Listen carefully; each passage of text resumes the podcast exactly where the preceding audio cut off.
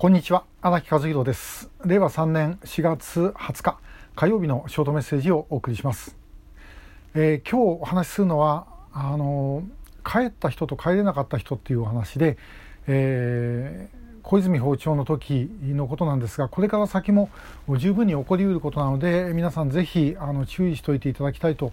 思うお話です。小泉訪朝もすでに20年近く前ということになりますが、平成14年の9月17日小泉訪朝で北朝鮮が拉致を認めました。そして10月15日に全日空の特別機で初池さんたち5人が日本に帰国を果たします。でその後何が起きたかという話です。マスコミは当然ですね、蓮池さんたちを追っかけます。でこれは当たり前の話です。もうともかくその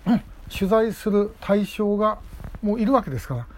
ら、でもう彼らが何をしたかということをですね、もう一挙手一投足を細かいところまで報道しました。その量はすごいもんで、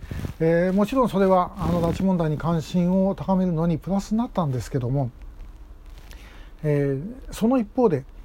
帰ってきた人たちがそうやって脚光を浴びれば浴びるほど、帰っていない人たちのことは後回しになってきます。これは当たり前といえば当たり前なんです。例えば横田めぐみさんにしろ有本恵子さんにしろ、帰ってない人たちは、取材のしようがありません。でそこで北朝鮮がどういったとかこういったとかですね、そういうことを、あるいはご家族の発言とか、そういうものを報道するしかない。本人たちがいるのとはですね、やっぱり基本的には違うんですね。で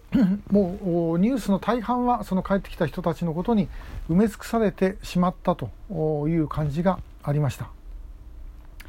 で、私たちもあの時ですね、もうこれどうにかしなきゃいけないというふうに思ったんですが、なかなかですね、もうこれはもうどうしようもない。でマスコミの中でも熱心に動いてくれた記者さんたちたくさんいましたんで、これでいいのかっていう思いみんな持ってるんですけど、でも目の前にその取材の対象がいて、で、それを他社との競争もありますから、もうなんとかですね、取材をしていくしかない。でそうするとその帰ってこなかった死亡とされた人たちのことというのは、その次になります。でさらに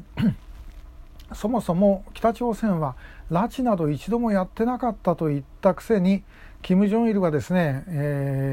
認めたわけですね。昔部下がやったことでもとっくに処罰したというふうに言ったわけですけども、そのとっくに処罰したんだったらば拉致認めてもいいはずですが、認めなかったと。でつまり嘘ついたわけです。ですからその日本政府が言ってた提示した人たち以外、つまり今で言えば拉致認定被害者以外にももうたくさんいるってことは、もうその時点で明らかなわけです。でもそこに行くと、もうさらにですね、もう死んだという情報を向こうがよこしてないわけですから、となおのこと、もう取材がしにくい。死んだって言われた人たちであれば、それが本当かどうかとかですね、ご家族がどう反応しているかということになるんですが、本当はさらに問題はその注目すらされてない人たちが問題だということなんですけども、そういう人たちに対しては取材をしようがない。